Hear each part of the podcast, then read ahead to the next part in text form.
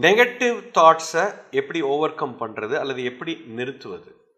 முதல்ல negative thought positive thought இல்லை. தாட்டை நிறுத்தவே முடியாது.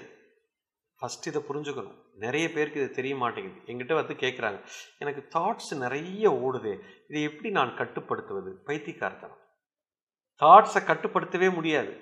எப்போ எந்த ஒரு விஷயத்தை நீங்கள் கட்டுப்படுத்தணும்னு நினைக்கிறீங்களோ அது கட்டுக்கடங்காமல் சென்று விடும். இப்போ ஒரு சின்ன உதாரணம்.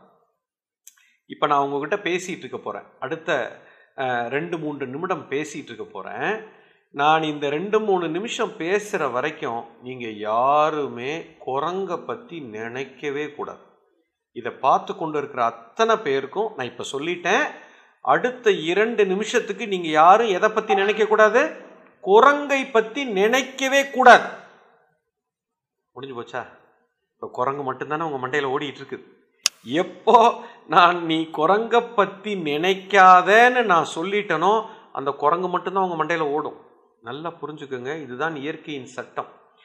எதை ஒன்றை இந்த தாட்டில் நீங்கள் கண்ட்ரோல் பண்ணணும்னு நினைக்கிறீங்களோ அது மட்டுமே ஓடும்.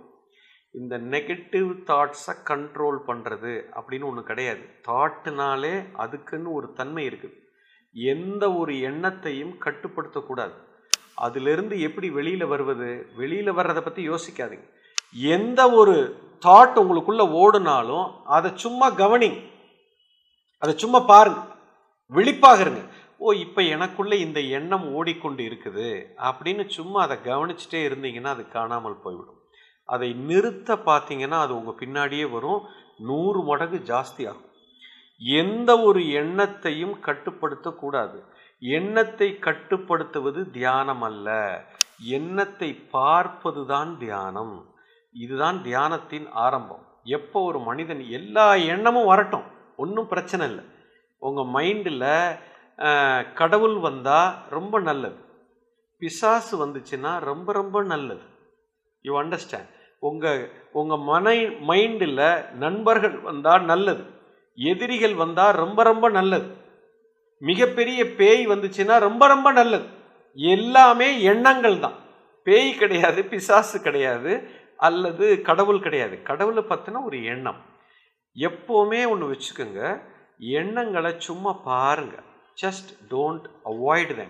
Don't try to stop அதை அவாய்ட் பண்ணாதீங்க. தவிர்க்காதீங்க. அதை நிறுத்த முயற்சி செய்யாதீர்கள். அதன் பின்னாடி போக தேவையில்லை. சும்மா ஒரு சினிமா படம் மாதிரி பாருங்க. அது தானாக காணாமல் போய்விடும். எப்படி வந்ததோ அப்படி போய்விடும். You understand